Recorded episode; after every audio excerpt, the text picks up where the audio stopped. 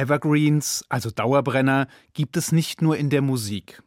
Auch Bibelkritiker haben ihre Evergreens, also beliebte Vorurteile oder Fehlvorstellungen, die belegen sollen, wie altmodisch und verzichtbar die Bibel doch sei. Ein absoluter Dauerbrenner ist der Vorwurf, dass die Torah frauenfeindlich sei oder dass die Frau in weiten Teilen als minderwertig dargestellt werde.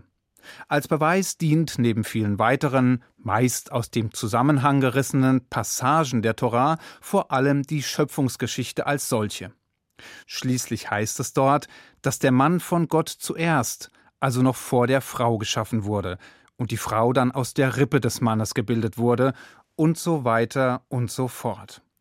Wenn Mann oder Frau allerdings bereit wären, einen Blick hinter das Dickicht aus Vorurteilen, Klischees und Voreingenommenheit zu werfen, dürfte sich das ein oder andere Aha-Erlebnis einstellen. Fangen wir also an. Und zwar ganz am Anfang. Just nachdem die Erde, die Pflanzen und die Tiere entstanden sind. Schon dort, also ganz zu Beginn der Torah, wittern viele Kritiker die erste Ungleichbehandlung von Mann und Frau. Im ersten Buch Moses heißt es nämlich, dass Gott einen Adam in seinem Ebenbild schaffen wolle. Aha, einen Adam also, einen Mann. Was viele nicht wissen ist, dass Adam nicht nur ein Name ist, sondern sich von dem hebräischen Wort Adama ableitet, was Erde bedeutet. Hier wird also ein Erdling geschaffen, ein Mensch, ganz unabhängig von seinem Geschlecht. Mehr noch, denn gleich im nächsten Halbsatz heißt es, dass Gott den Menschen männlich und weiblich schuf. Der Midrasch erzählt, dass der erste Mensch als Hermaphrodit geschaffen wurde, als androgynes Wesen mit zwei Geschlechtern, dass er also Mann und Frau in einer einzigen Person vereinte.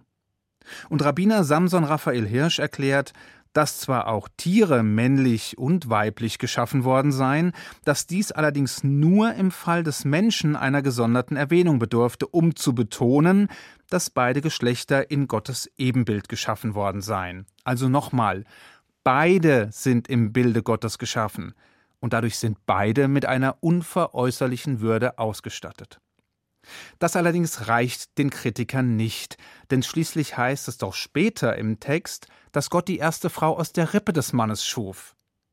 Heißt das denn nicht, dass die Frau aus einem unbedeutenden Teil Adams gebildet wurde? Dass sie also nur ein unbedeutendes Anhängsel des Mannes ist? Nein, nicht im geringsten.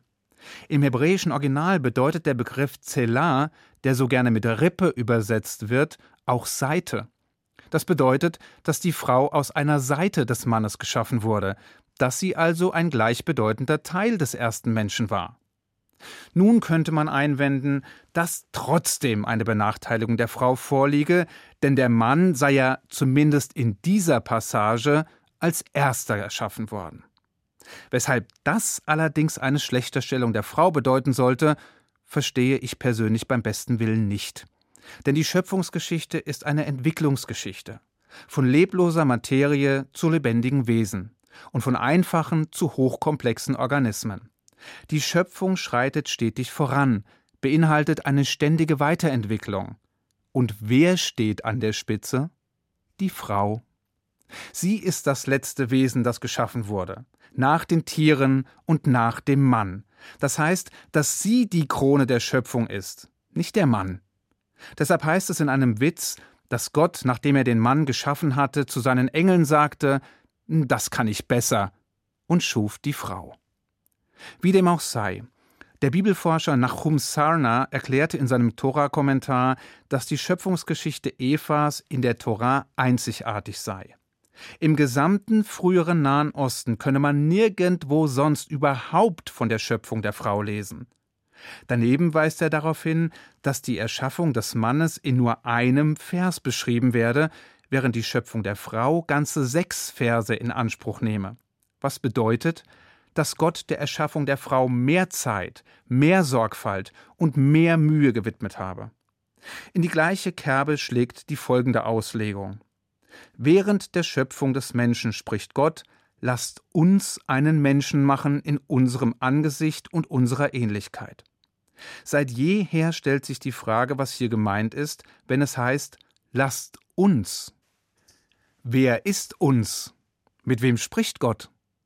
Eine Auslegung meint, dass hier der Pluralis Majestatis genutzt wird, also eine sprachliche Ausdrucksform, die auch Könige häufig nutzten, indem sie stets im Plural sprachen.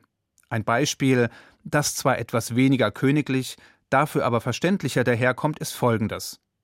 Manche haben schon Ärzte erlebt, die die Frage stellen, wie geht es uns denn heute? Sie benutzen also den Begriff uns, obwohl sie eigentlich nur den Patienten befragen und nicht sich selbst. Eine andere Auslegung meint, dass Gott die Engel anspreche, um sie bei solch einer wichtigen Entscheidung wie der Schöpfung des Menschen ebenfalls teilhaben zu lassen. Die plausibelste Auslegung hingegen stammt von Nachmanides. Dieser meint, dass Gott die Tiere meinte. Diese waren schließlich die einzigen Lebewesen, die damals ansprechbar waren. Das heißt, dass Gott die Tiere einlud, um gemeinsam einen Menschen zu schaffen.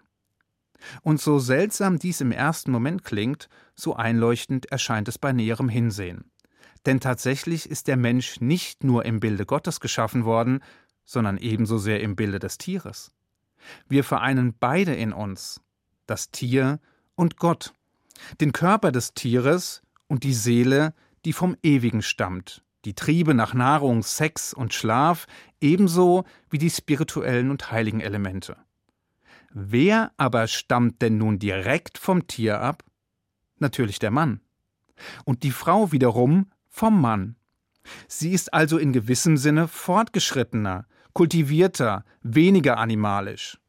Und als Vater von zwei Söhnen und zwei Töchtern kann ich das aus eigener familienempirischer Forschung auch voll und ganz bestätigen.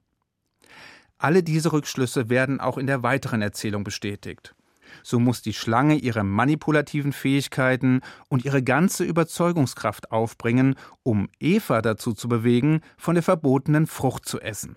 Eva ist vorsichtig, zurückhaltend, nachdenklich und lässt sich nur schwer überzeugen.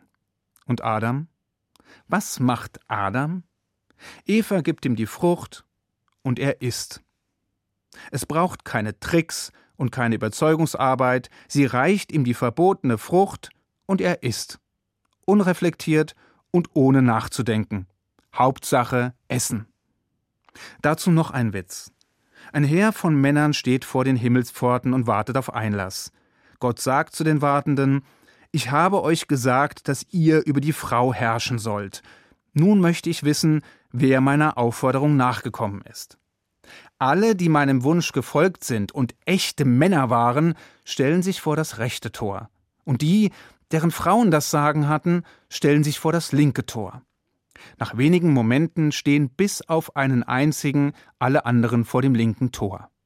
Gott lässt seinen Blick deprimiert über die elend und beschämt dreinblickenden Männer schweifen und sagt dann zu dem einzigen Mann vor dem rechten Tor Du rettest die Ehre deiner ganzen Spezies. Sag mir, Warum hast du dich vor dieses Tor gestellt?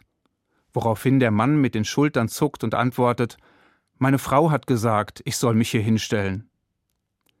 Wenn also überhaupt irgendwer das Recht hat, sich zu beschweren, weil er zumindest in der Schöpfungsgeschichte ziemlich schlecht wegkommt, dann ist es der Mann und nicht die Frau. Und wenn man nun berücksichtigt, dass wir es hier mit den Grundideen unserer Entstehungsgeschichte, unseres Daseins und unserer Menschlichkeit als solcher zu tun haben, und wenn man bedenkt, dass hier fundamentale Konzepte eingearbeitet sind, dann kann man eines sicher nicht tun, nämlich eine Ungleichbehandlung oder Schlechterstellung der Frau annehmen. Ganz im Gegenteil.